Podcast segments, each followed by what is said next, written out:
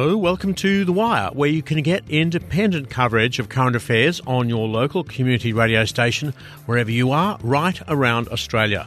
I'm Roderick Chambers in Sydney, and coming up on The Wire today. Destroying that. Yes, we need housing. I'd argue we shouldn't be building housing on critically endangered ecosystems and that are going to affect uh, you know, those communities. ACT Independent Senator David Pocock is just one of the people concerned about a lakeside defence housing development in northern Canberra. In a two part series, we investigate just what is going on. Also on the program, a whole bunch of people who are sort of having an aha moment, if you know what I mean. They're saying, oh, yeah, she is good. Almost saying, without saying, I just assumed that somebody that looked like that and sounded like that couldn't possibly have talent, and yet they do. Swifties are massing in Sydney for the Eras Tour this week, creating one of the biggest fandoms Australia has ever seen. How did it get this popular, and what is causing this Taylor frenzy? Stay tuned for all of this and more coming up on The Wire.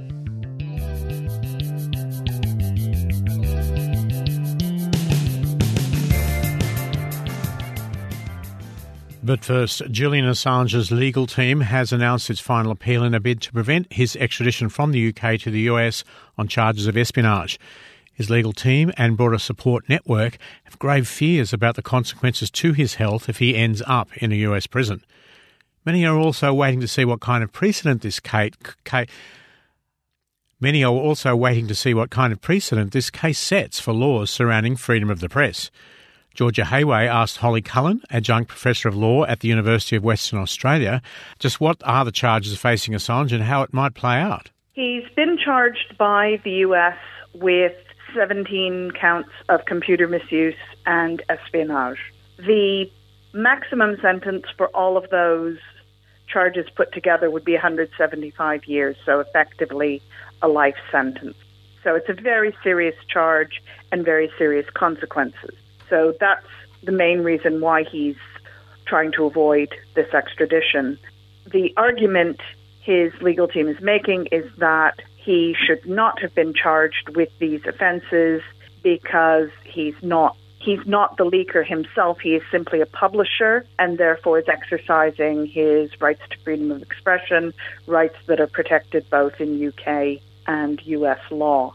And the US government, of course, claims the documents risked its national security. Is this the main argument for bringing him to the US? Certainly, they say that these charges are based on the impact of the leak. That is disputed by Assange's legal team. It is also disputed by other journalists, including journalists that worked with WikiLeaks back in the 2010s.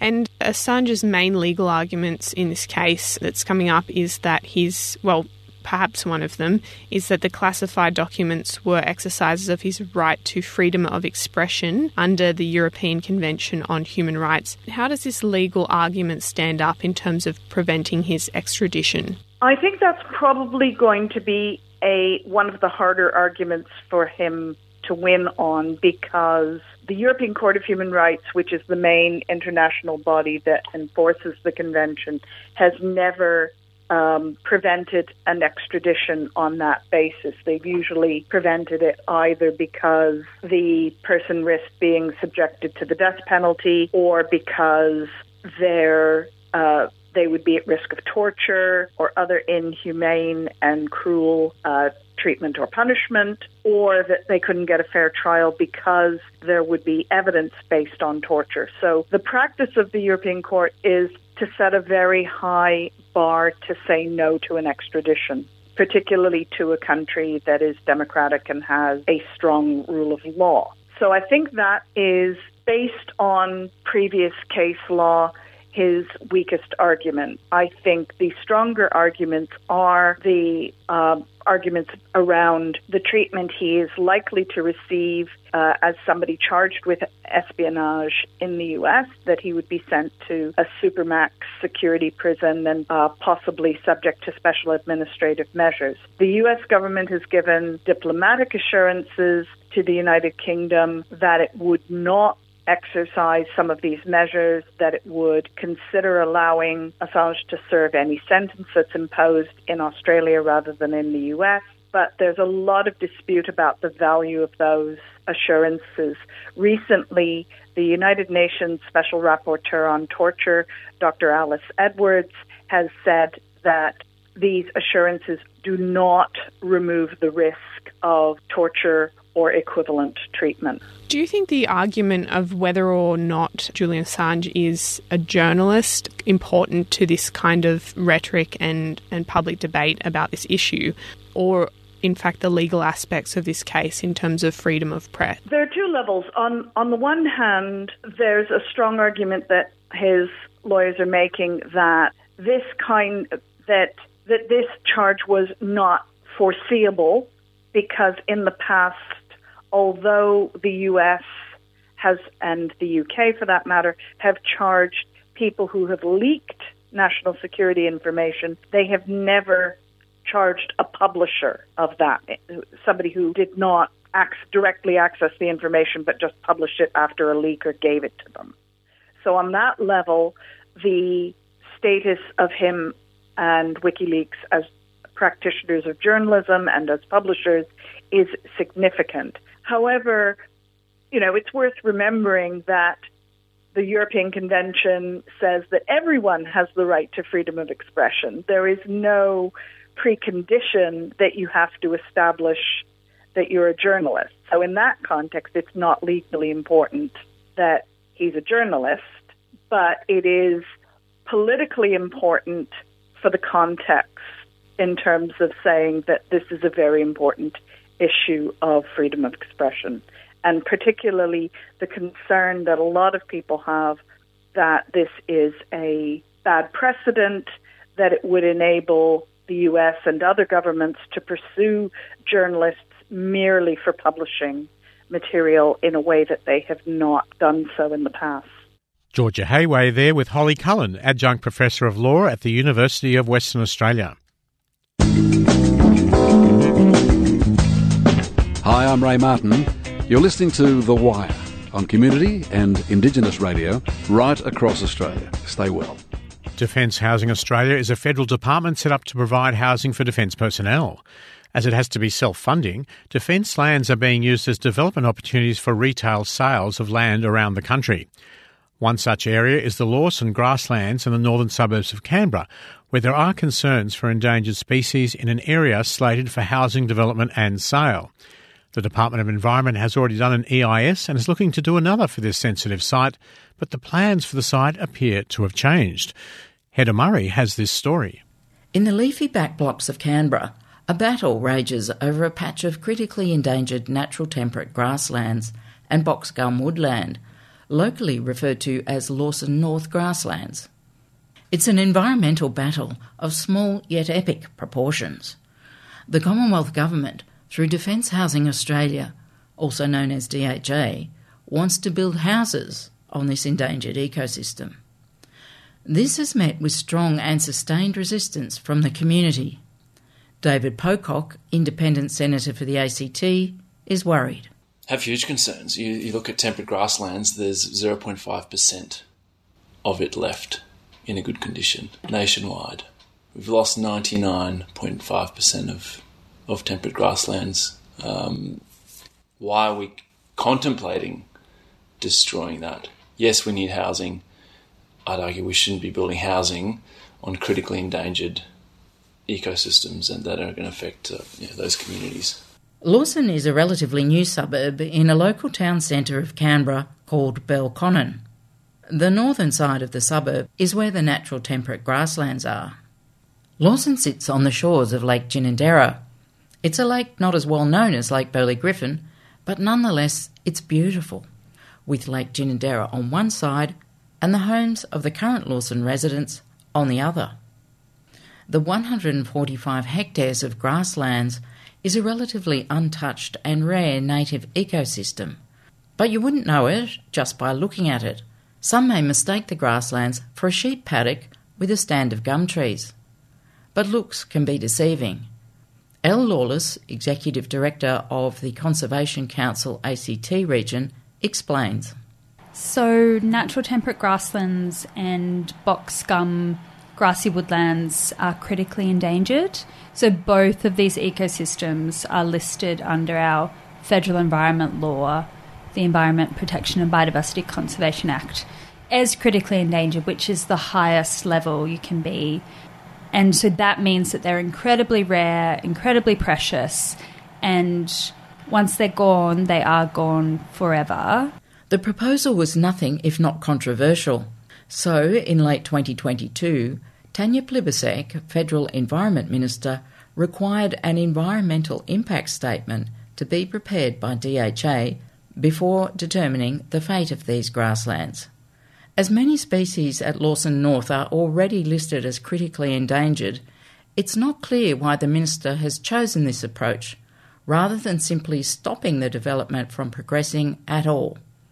I asked Senator Pocock why he thinks Minister Plibersek opted to go down this route. Our current environmental laws are clearly broken mm. and they're not working. You look at something like Lawson uh, grasslands, it's, I guess, it's a, a microcosm of what's happening across across environmental approvals in Australia. And I think really important that the community keeps advocating, but as part of that, demands stronger environmental laws. But not just that, demands an EPA, an Environmental Protection Agency, that can make these decisions at arm's length from government. Many endangered and threatened species call Lawson grasslands their home. The golden sun moth, the striped legless lizard, the Perunga grasshopper. There are hundreds of native plants and animal species living at Lawson North grasslands. As Lawson is in the ACT, I asked Rebecca Vassarotti, ACT Minister for the Environment, why she thinks Tanya Plibersek did not put a stop to DHA's proposal from the very start.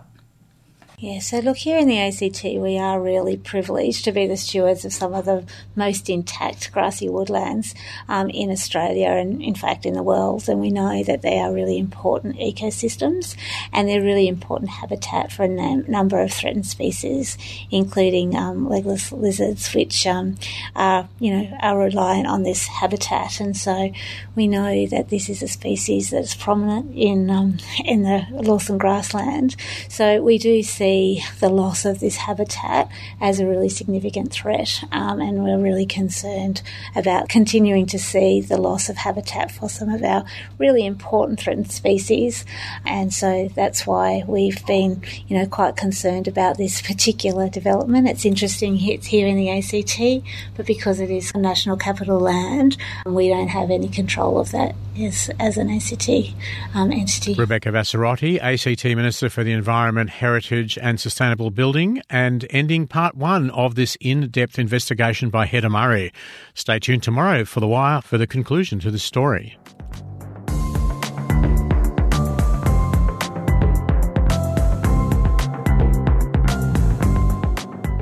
The Albanese government is set to have a major overhaul of the Navy's combat fleet was announced on Tuesday that the Navy will double the existing number of warships, but also acquire six new large, optionally crewed surface vessels that can be operated remotely during wartime. As this is reportedly costing 65 billion in a cost of living crisis, what does this mean for ordinary Australians and is it necessary? James Montemayor has the story. Whether or not we have enough warships isn't something you necessarily think about when it comes to voting or just living in Australia in general. But with the recent flare ups in the Middle East, the Taiwan Strait, and the South China Sea has gotten decision makers in Canberra very nervous. With the announcement of doubling the naval fleet by the Albanese government, I asked the people on the streets of Sydney on what they think of national defence. Do you think about national defence as an, election promise? I mean, I worry about the amount of money they're spending on national defence. Uh, yeah, I was following when they uh, pledged to spend like half a trillion dollars nearly on nuclear powered submarines last year. Do you think national defence is important to think about when it comes to elections and voting? I would say so.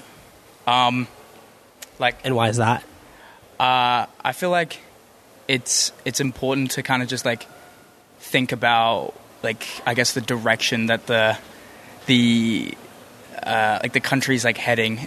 Do you think about national defense when it comes to elections? Um, no, I don't. Um, I haven't really done a lot of research before voting. I go based off what people around me are voting. Professor of Human Security Peter Layton says that world events have gotten leaders to wake up. But in the last few years, they've realised that the future may not be like the past, and they need to be and they, and they need to be thinking about what might happen in the future rather than sort of historically. So people have woken up, or the, the or governments around the world have woken up. Um, it was particularly caused by the Russian invasion of the Ukraine, and of course that's been doubled down or multiplied uh, by the war, the war in Gaza, uh, now by the Houthis. As you say, uh, China's still causing a lot of tension in Northeast Asia and the South China Sea as well.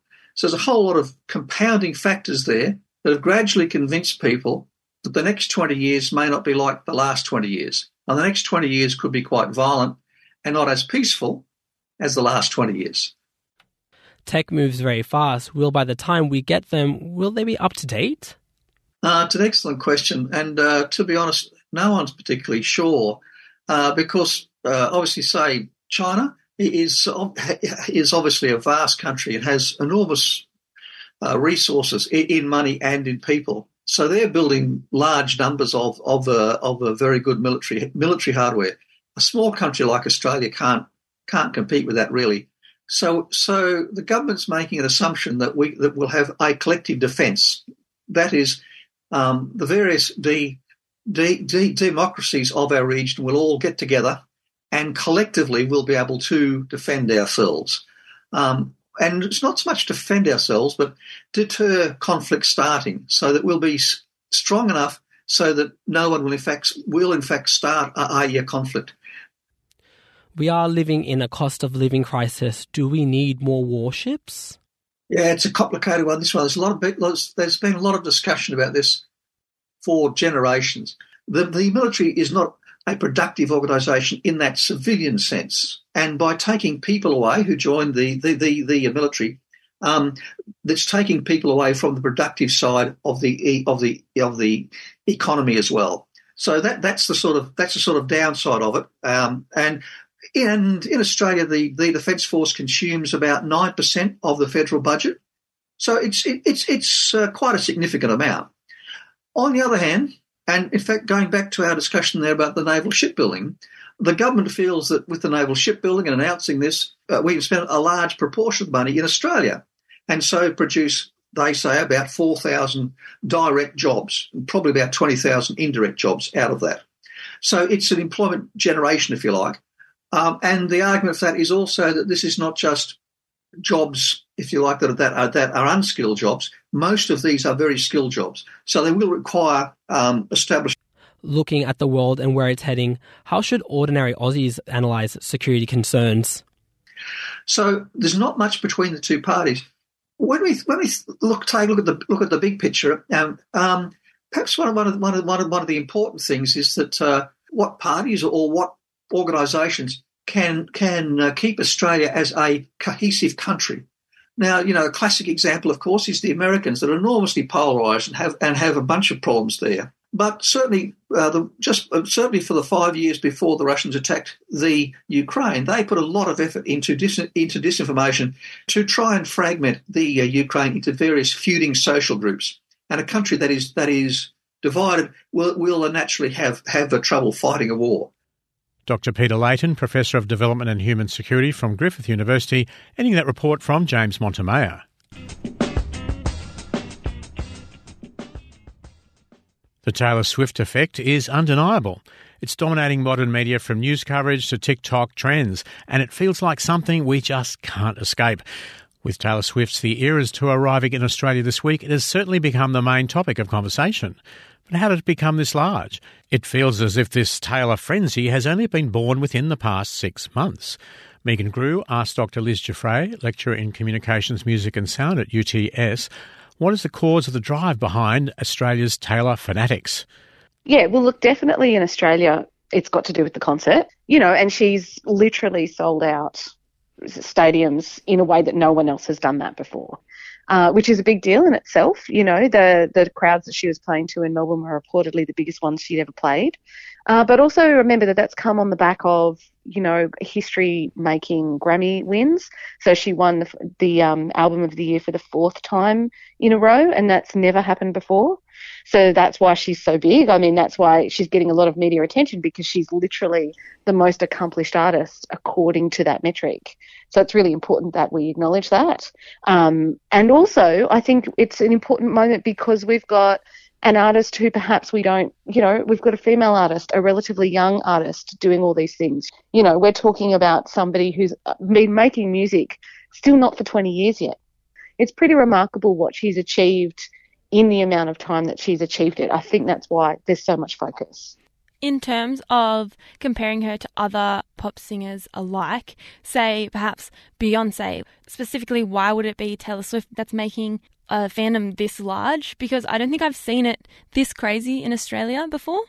Yeah, look, I think I mean, certainly people are comparing it to things like when the Beatles toured, you know, and there were stories about, you know, um, streets being shut down and all that kind of stuff. Um, but look, I think there's also some industrial things. So as great as she is, and she is genuinely great, she's genuinely brilliant, and we haven't seen somebody like her before. She's also won a number of genetic and privilege lotteries, if you want to put it that way. So if you compare her to someone like Beyonce, unfortunately, we're, we're still in a society where being a white artist gives you an advantage. I'm sorry to say, but that's the truth of the matter. And someone like Beyonce, as opposed to Taylor Swift, is a really clear example of that. There are certain things, so it's really important that we think about that. There's also issues around gender, of course, and class. So someone like Taylor, you know, is a cis het woman, not to put too fine a point on it. She's white, she's relatively thin, she's relatively attractive. You could say she she's does the all American girl. Is that what we're going for? The all American look? Well, yeah, except remembering too that all American really means a particular type of white and blonde and straight. And it's no it's no fault of her own, it's just the genetic lottery. Which on the other side of things does mean that she cops a lot of flack too. That's the other thing I guess and the reason why she's getting a lot of attention is, you know, you might notice that there's a whole bunch of people who are sort of having an aha moment, if you know what I mean. They're saying, oh, yeah, she is good. Almost saying, without saying, I just assumed that somebody that looked like that and sounded like that couldn't possibly have talent, and yet they do. You know? yeah, so it's not to say that they're, even though she's got privilege in some ways, it doesn't mean that she's also not up against it in others. And we can consider both of those things at once. We wouldn't be fair to the fans if we said that they're only interested in that. There's more, more more to it than that. Do you think that in any way it could be a follow on from the frenzy of women's representation, specifically in Australian media, um, and the major success that we've seen in that? Do you think it might be more of a bandwagon thing, or perhaps is it just that feel good nature of, I guess, women in the spotlight? So we can see Lexi's success over the past year of the Matildas, of Barbie, things yeah. like that?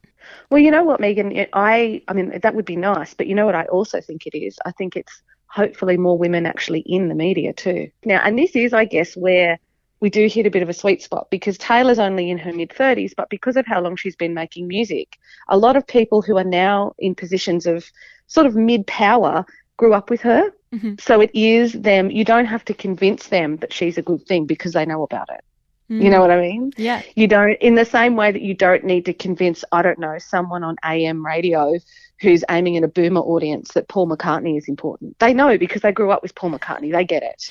Yeah. I'd say the same thing's happening with Taylor Swift. A lot of those, a lot of the media frenzy is coming from people in the media who did also grow up with her. Who get it, you know, in that way. And with this uh, current trajectory, do you think that this is something that can only grow exponentially, or will it die down? And what do you see for the future of this Taylor Swift fandom? It's really hard to know, isn't it? I mean, look, certainly when she's not in the country anymore, things will change a bit. You know, we that always happens. You know, it's like football season. It's not that people forget love it, forget to love football. It's just when the season's over, they look at something else for a little while. But it doesn't mean you don't still love football. You're just doing something else. I mean, it's so great to see so many people interested in music. I just want that ball to keep rolling, though. You know, I'd hate people and the media and governments and all those people that have put money and attention into Taylor Swift to say, right, that's music done now. Mm-hmm. It'd be great to go the other way and say, geez, if we could do that for that girl, imagine what we could do for people that are here all the time, who you can get a ticket to for $25 and not, you know, 12 months in advance if you're lucky. So that's what I would love to see happen is for the Taylor Swift effect to expand you know, possibilities for music and in particular for homegrown music. I think that would be fantastic. Dr. Liz Giuffre, lecturer in communications, music and sound at UTS, speaking there with Megan Grew. And that's it for The Wire today. You can find all of our stories online at thewire.org.au or subscribe to our podcasts. Just look for The Wire Radio. Today's program came from the studios of Radio 2 SER 107.3 here in Sydney and broadcast around the nation on the Community Radio Network. In Sydney, The Wire is produced on Gadigal country of the Eora Nation and with the assistance of the Community Broadcasting Foundation. We're going to be back again tomorrow, so do tune in again then. I'm Roderick Chambers. Do stay well and thanks for your company.